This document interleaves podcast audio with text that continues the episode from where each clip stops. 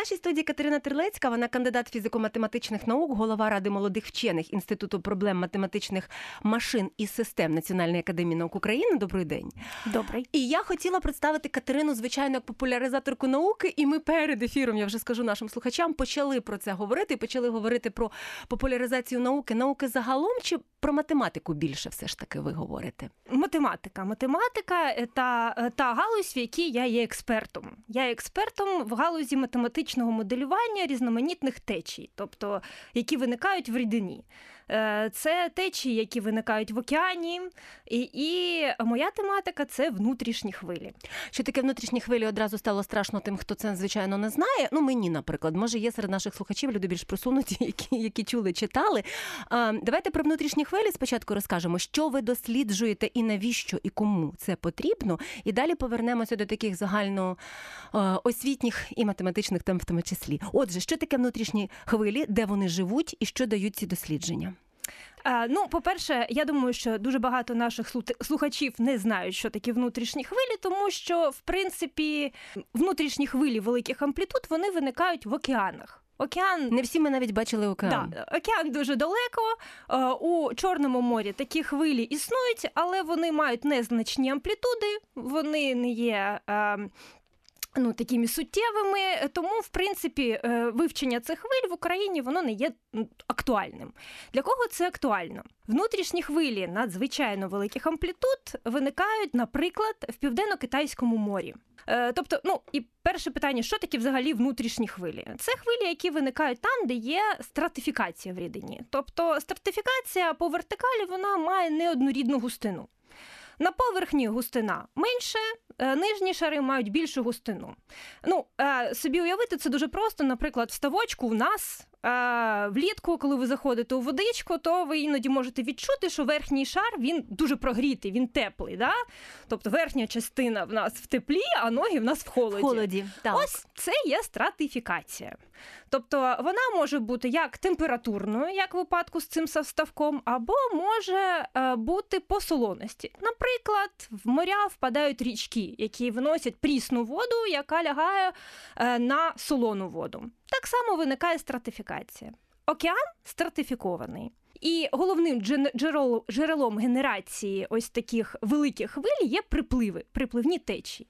Ось в південно-китайському морі кожен день між островами е, Тайвань та Лусон генеруються хвилі, амплітуди яких е, це 200-250 метрів під водою. Тобто, побачити такі хвилі неможливо. Але вони формуються там, вони подорожують океаном, вони е, приходять в прибережні там е, зони, де вони руйнуються, як і поверхневі хвилі, коли ми з вами сидимо, наприклад, да, біля е, на березі дивимося, як руйнуються хвилі. Так само ці внутрішні хвилі руйнуються. І вони перемішують океан. І ось е, чому це дуже актуально в глобальному сенсі, е, тому що е, ці хвилі впливають на температуру океану. Так само вони впливають на клімат. Тобто ми ну, якимось чином теж тут відчуваємо дію цих внутрішніх хвиль, тому що вони крізь в океані, вони його перемішують, вони як така океанічна ложка перемішують цей океан. От е, більше того, ось такі інтенсивні внутрішні хвилі вони можуть спричиняти там якісь, е, ну, наприклад, перехиляти бурові платформи підводні. От е, можуть є такі версії, що вони можуть бути причиною аварії з підводними човнами. От тому, ну в принципі, ця тематика дуже актуальна для таких, наприклад, країн, як Китай, як Корея. А Україна. Як в Україні вивчати хвилі, які живуть в південно-китайському морі? Їздити в Китай. Ви це робите? Да. Їздити в Китай, їздити в Корею. Е, ось саме тому, що в мене вже скоро буде майже 10 років, як е, ми з нашим колективом. Uh-huh. Може, трошечки я б хотіла розповісти про наш колектив, так. яким чином я опинилася в цьому колективі. Наші два відділи в інституті проблем машин і систем були сформовані після Чорнобильської аварії. Володимир е, Мадерич е, і Марк Желізняк. Тобто вони створили е, ці відділи після Чорнобильської аварії, і в цих відділах розвивалися та створювалися моделі для моделювання різноманітних процесів в навколишньому середовищі у воді, у повітрі, можливість моделювати різноманітні забруднення, в тому числі радіоактивні. Да? І після цього були створені багато моделей, чисельних моделей, які розв'язують математичні рівняння, на підставі яких ми робимо певні висновки да? щодо може якихось майбутніх явищ, ми можемо змоделювати явища, які були в минулому. От, е, І е, я прийшла в цей відділ. Е, в 2005 році одразу попала на різноманітні міжнародні проекти. Е, ми робили і робимо дуже багато е, публікацій е, спільних з колегами як з Європи, так і з Азії. От тому от є можливість подорожувати і дивитися, яким чином розвивається наука ну, в таких країнах, як Китай і Корея. І що ви бачите? Як ви тут чи тут, напевно, це коректне буде порівняння? З побутової точки зору порівняння завжди коректні, а з наукової. Е, порівняти між Кореєю і Китаєм? Е, між Україною, Кореєю і Китаєм. Ну, дуже важко порівнювати, звичайно, тому що ну насправді е, всі ресурси, тобто, наприклад, чого я вимагаю, як людина, яка займається модельєр, да, ще таке цікаве порівняння. Тобто Та, на жаргоні да, я називаюсь модельєр. Тобто, що мені потрібно як для модельєра, це обчислювальні потужності. Звичайно, ось е, з цього приводу дуже жалкую, що в Україні немає нормальних е, обчислювальних потужностей. В той час, як в Кореї, в Китаї, вони кожен рік відкривають нові кластери, нові суперкомп'ютери і дають нам можливість е, робити свої розрахунки на цих машинах. Тому е, дуже важко порівнювати дійсно. Більше того, це е, спілкування. Тобто можливість спілкування, коли я приїжджаю до Кореї, до Китаю, ми проводимо безліч різноманітних семінарів. Коли я працюю в Кореї, наприклад, там декілька місяців, бувають ситуації, що ти сидиш, працюєш, і приходить до тебе колега і каже: після обіду в нас буде лекція там Хельфріча. Я кажу, що? Ось цей Хельфріч, от які статті отут тут в мене лежать, які я читаю там вже декілька років. Так. Тобто е, це спілкування, це можливість, це запрошення різноманітних експертів з різних галузей, навіть ну дотичних, да, океанографія, е, з різних країн, це воркшопи, це конференції. І після того, як я ось декілька років працювала там, я зрозуміла, що в Україні ну, суперкомп'ютер е, ми не можемо тут зробити. А ось робити спроб, спроби яких, якісь по спілкуванню. Е, для того, щоб е, наші вчені спілкувалися хоча б один з одним. Да? Е, цю ідею я привезла, і ось ми запровадили в будинку вчених семінари для от від нашого там інституту з інститутом Доброва, суспільний семінар, на якому спільний семінар, на якому ми проводимо зараз різноманітні лекції. Ось, тобто була ідея популяризувати науку, хоча б в такий спосіб. Чому ми не можемо створити суперкомп'ютер? Це запитання таке наївно з одного боку, а з іншого боку, якщо ми пригадаємо, ми ми може з вами не пригадаємо, але ми в історію можемо трошки пригадати те, що принаймні читали. В 70-ті роки інститут Глушкова був надзвичайно конкурентним, так. причому конкурентний за, е, наприклад, порівняно з американськими дослідниками. Інша справа, що не зовсім там е, комуністична партія розуміла, куди розвивати комп'ютерні технології. Це вже інше питання. Так чому зараз ми не могли би? створити суперкомп'ютер? А, Ну, по-перше, да, перша чи уявлення думка... такі як комуністичної партії нікуди не поділи? Ну, перше, це гроші, да, так. зрозуміло. А по-друге, насправді ну, проблема грошей вона не настільки там суттєва. Може, mm-hmm. зараз хтось скаже, що я там не права, що гроші це number one, але ось скільки я вже ось навіть декілька тижнів тому в будинку вчених в нас була лекція по суперкомп'ютерам і мені задають питання: а чи є в Україні задачі, щоб на цих суперкомп'ютерах рахувати? Тобто, навіщо? Тобто, навіщо так? От навіщо? Угу. Такі запитання люди ставлять. Вони кажуть: ну хіба треба вкладати в це набагато грошей, якщо в нас просто не буде задач? І ну насправді таке запитання задачі є. Задач дуже багато. І, наприклад, е, ось свої задачі uh-huh. там щодо моделювання якихось процесів, які цікаві в Україні, по, Чорному морю ми робимо так само в Кореї в Китаї. Uh-huh. І беремо їх співавтори, і, е, бо ми не маємо можливості тут рахувати. Але ось проблема задач насправді вона є актуальною. Наприклад, в Китаї на самому великому е, суперкомп'ютері в УСІ рік тому е, ми його відвідали. Е, в них так само дійсно є запрос на задачі. Тобто в Китаї дуже вони цікавляться ідеями інших науковців. Своїх ідей в Китаї не так багато.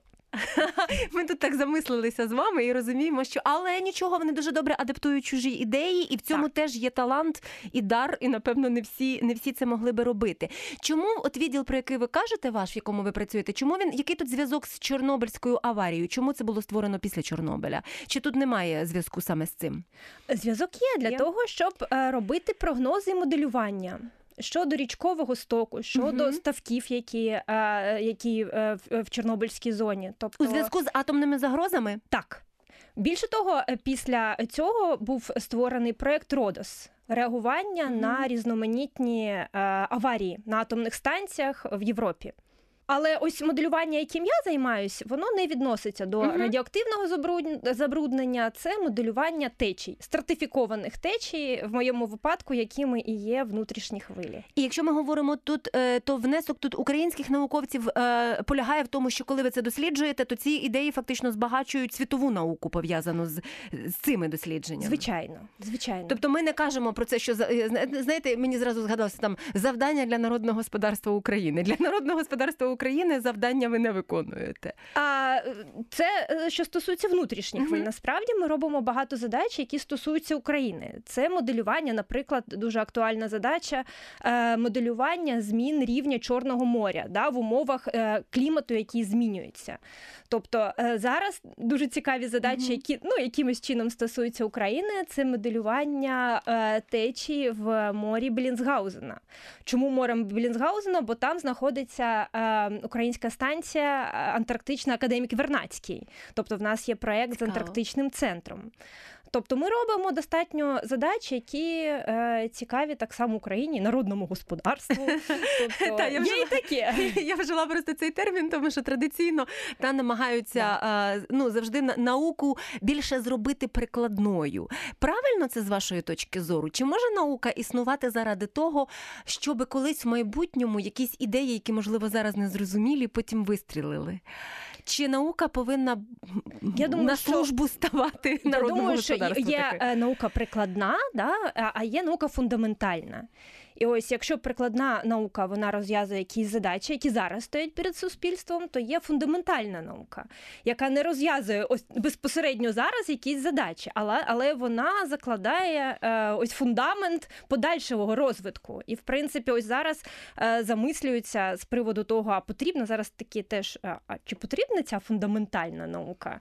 Ось дуже сумні. Тому що кошти важко отримати. Під прикладні завдання тобі легко пояснити, навіщо це. Правда? Під фундаментальні інколи це роки, десятиліття і, і так далі. звичайно, звичайно, воно, але воно дасть вигоду е, в майбутнього. Це як і short run і long run. Да? Тобто це long run, і це е, ці кошти вони не пропадуть, які ми вкладаємо в фундаментальну науку.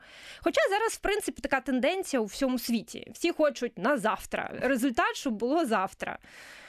Нагадаю, що Катерина Терлецька, вона кандидат фізико-математичних наук і голова ради молодих вчених інституту проблем математичних машин і систем НАНУ у нашій студії. Я би хотіла, щоб ми поговорили про математику не лише для професіоналів, очевидно, такого рівня, як ви, а щоб ми поговорили трошечки приземлили її і почали, напевно, трошки е, раніше, можливо, ще зі шкільного рівня. Я досі стикаюся, наприклад, із ситуацією, коли значна частина е, батьків е, і е, учнів, е, коли там, я не знаю, менше, е, менше вісімки у табелі з математичних дисциплін, кажуть одразу: моя дитина гуманітарного напрямку. Та бо дитина каже, а я гуманітарного напрямку. Я ніколи не буду вчити математику, бо математика це важко, і кому вона потрібна. І що ви, і чи знаєте ви про це, чи робите ви щось із цим як популяризаторка? Ну, у мене два сина.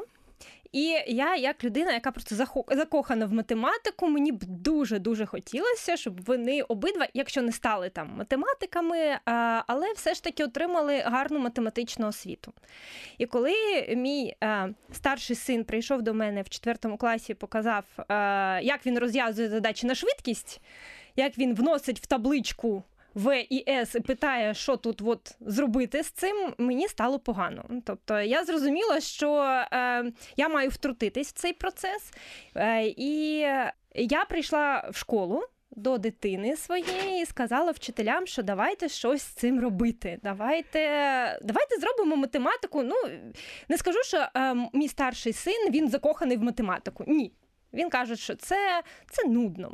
Мама, пробач, але твоя математика це просто нудно. Тому моя задача як е, мами була е, зробити математику смачненькою. Тому в школі ми з вчителями розробили такі розваги, як математичний квест. Е, тобто, коли діти занурюються в певну казку. Ми вже зробили декілька квестів. У мене улюблена казка е, Аліса в країні див. От і. Це є певні речі, з якими е, це, наприклад, кубіки, глобус, якісь картки, книжки, там метелики, які там гусінь, яка стає метеликом. Але це все під цим всім є достатньо серйозні математичні задачі які діти мають розв'язувати в різних командах, е, конкурувати один з іншим. От і ну ось це була моя спроба. Якимось зараз ми продовжуємо проводити угу. ці квести в школах. Але воно вдало, так? Воно абсолютно вдало, і е, діти при цьому отримують задоволення. Певне, тобто вони приходять, наче на контрольну, а потім видається, що це реально квест, що можна бігати по класу, що можна щось знаходити, крутити, знаходити якісь нестандартні, тобто задачі з нестандартно поставленою умовою. Да? От, І ну, мені здається, що це такий вдалий експеримент, який ми робимо. А от я вам зараз скажу е. від такого, знаєте, від адвоката диявола, як це часто буває, але ж вам такого квесту ніхто не робив, а ви полюбили математику. Як це сталося? Звичайно, мені здається, це е, певна проблема, мабуть, зараз в молоді, тому що е, ну, для нас розв'язувати математичні задачі то була розвага. Мені здається, що зараз дуже багато різноманітних розваг у наших дітей. Наша задача їх просто витягнути з е, того інформаційного А вони ще поля. кажуть, це машина може зробити. Навіщо це робити людині, якщо це може зробити машина? О, да, це це теж ціла проблема, напевно. Та? Звичайно, але якщо ми не розуміємо, як ця машина влаштована, що стоїть це як чорний ящик, да? дуже зараз е, популярні такі методи, як. Бікдейта, коли ми щось в цей чорний ящик е, даємо і щось отримуємо на виході, а на виході не можемо проаналізувати, а що ж взагалі там в цьому чорному е, ящику є. Тому я завжди сину кажу, а хто ж закладе відповіді в машину? І, і тоді він починає, ну він дорослий вже, звичайно, там 14 років. Він одразу починає думати, та справді, напевно ж, є якісь люди, які, мабуть, повинні знати ці відповіді і закладати їх в машину. От, тому, Але це є, це є насправді проблема. Це проблема швидше освіти, чи це проблема покоління, чи це проблема підходу? От з вашої точки зору, що це є? Мені здається, що є певні проблеми в освіті, тому що ми дуже хочемо дати нашим дітям усе. Тобто е, і частину про... зробити за них, напевно. Може, да, і вони щось просто не зрозуміють. Е, мені здається, що те, що зараз відбувається з математикою, коли е, вони, наприклад, в 11 класі мають розв'язувати достатньо складні задачі але вони не знають базових речей. Наприклад, коли люди не можуть там додати дроби, да, або не розуміють, що такі відсотки, тобто яке певна е, галузь якихось ну, санітарних знань, які просто має знати нормальна людина, Щоб яка в банку отримує... депозит порахувати, наприклад. Абсолютно нормально. Чи зрозуміти, зрозуміти, наприклад. Я ну ще раз дроби, да? Рахування, додавання е, дробових чисел. Тобто, що таке середнє значення? Е, дуже важливі якісь елементи статистики, да, коли ми, наприклад, оцінюємо там імовірності, якісь, але базові знання. А ми даємо дітям дуже багато чого зайвого, чого дійсно в житті їм не пригодиться. Вони завжди мені кажуть, а навіщо мені ваш інтеграл? А навіщо мені той логарифм? Господи, а що він не пригодиться? Таке? Інтеграли логарифм. Ну, От меншою мірою, якщо ти не є професійним математиком. Ось, в принципі, якщо у вас є потреба порахувати а, інтеграл, то тут ви можете скористатися допомогою машини. машини. Я думаю, що е, ну, якщо е, ваша спеціальність вона м, далека від математики, то абсолютно ні. Але якщо доросла людина не може дійсно порахувати відсотки, да, дискаунти там якісь на, на якесь платтячко, ось нормальним чином, то мені здається, що це проблема нашої освіти що ми мали б детально е, дати дітям, що таке відсоток, що таке дробові числа, е, що таке ймовірність, що таке математична статистика, якісь елементи, які нас оточують. От і е, Більше того, я так розумію, що проблема ще полягає в тому, що багато вчителів математики іноді не можуть подати свій предмет неформально. Вони не знають ту програму так, щоб зробити крок вправо, крок вліво, і е, ось табличка, да? Так, можливо, на прикладі знижок це було би цікавіше. От чесно, і я С, і все, і маєте щось поставити, як в підручнику написано, да, якісь зовсім незрозумілі речі. Тобто, е, тому мені здається, що ми маємо розвантажувати е, нашу програму з математики. І показувати, напевно, практичність, тому що коли ви сказали про відсотки, і коли ви сказали зараз про дискаунти, я собі подумала, що це абсолютно прикладні речі, які оточують кожного з нас. Але багато е, з нас навіть не перекладали це на якісь прості математичні шкільні задачки ніколи. Ну да, про- програми змінюються, але все одно це ми маємо дати фундаментально, там не один-два уроки. Да? Дійсно, математика це складно. Ми маємо це дійсно усвідомити. Тобто, насправді, тобто я виховувалася абсолютно в іншому, да? математичні класи, там фізмат ліцей, і ми жили в абсолютно іншому світі. Але насправді є багато людей, які не розуміють якихось санітарних знань з математики. Ви, І ми маємо орієнтуватися саме на цих людей. А ви не ви не ви з цим стикалися чи не стикалися? Е, Знову ж стереотипне таке питання поставлю, але воно цілком правомірно, особливо в українському суспільстві, яку, якому ще трошки працювати над собою з приводу гендерної рівності і уявлень про стереотипи. Дівчина, математика, ну там ж комірці пришивати на праці, що там ще гарно твори писати. Це такі традиційні дівочі завдання. Не стикалися з цим часто? Ну, мабуть, е, зараз ні. Більше того, хочу сказати, що. В математичному класі в школі в нас дівчат було мало. От, а наприклад, а на механіко-математичному факультеті е, університету Тараса Шевченка дівчат вже було більше ніж хлопців. На щастя. Тобто, насправді сказати, що математика це така ну чисто чоловіча справа, Мгм. я не можу. Виявилося, що дівчата можуть вчити математику. Причому дуже гарно. Да. Причому зараз дівчата вони посідають перші місця в топ там студентів е, мехмату. Я так ось чула від викладачів. Е, тобто ні. Е, але дійсно в суспільстві, якщо ми вийдемо в суспільство Мгм. за межі нашої якоїсь там наукової спільноти, викладацької, там університетської, то дійсно жінка-математик це морська свінка. Не морська і не свінка, і не жінка, і не математик. Ну так жартують чоловіки. Ви на це не ображаєтесь? Ні. Ні, ну це як компліман, я вважаю. Е, В світі, якщо говорити про е, західних колег, і не тільки західних, а й східних, тому що ми тут говоримо про і- Китай і Корею, в тому числі, немає цієї проблеми. Уже цього не виникає. Там нема здивування. Першої оцього знаєте секундного здивування, коли руку подаєш, о, математик і жінка. Ні, я думаю, що вже е, тобто головне, щоб ти був спеціаліст. Тобто стать тут вже немає е, суттєвих значень ні в ні в Європі, ні в Китаї, ні в Кореї. Що б ви порадили батькам, які, наприклад, і самі не особливо вчили цей непростий предмет, ми визнаємо, та не, не, не дисципліну е, і загалом математичні дисципліни, як здається, не такі прості. А що би ви порадили тим батькам, які і самі не дуже вчили, і діти їм кажуть, це складно, це неможливо, це незрозуміло. З чого почати е, для того, щоб зрозуміти, що можливо це важливий інструмент в повсякденному житті? Мені здається, що знайти гарного викладача. Мені здається, що все, коли у вас є гарний викладач, то все буде гарно. Людину, з якою, наприклад, ви маєте контакт, і яка не байдужа до вашої дитини. І тоді буде не страшно. Мені здається, що так. Тобто, те, що я роблю зараз, я намагаюся знайти гарні школи, да, в які гарно ну, є гарні вчителі, які не байдужі до дітей. І мені здається, що завжди можна знайти гарного вчителя. Дякую вам дуже. Катерина Терлецька, кандидат фізико-математичних наук, голова ради молодих вчених Інституту проблем математичних машин і систем НАНУ, була нашою гостею.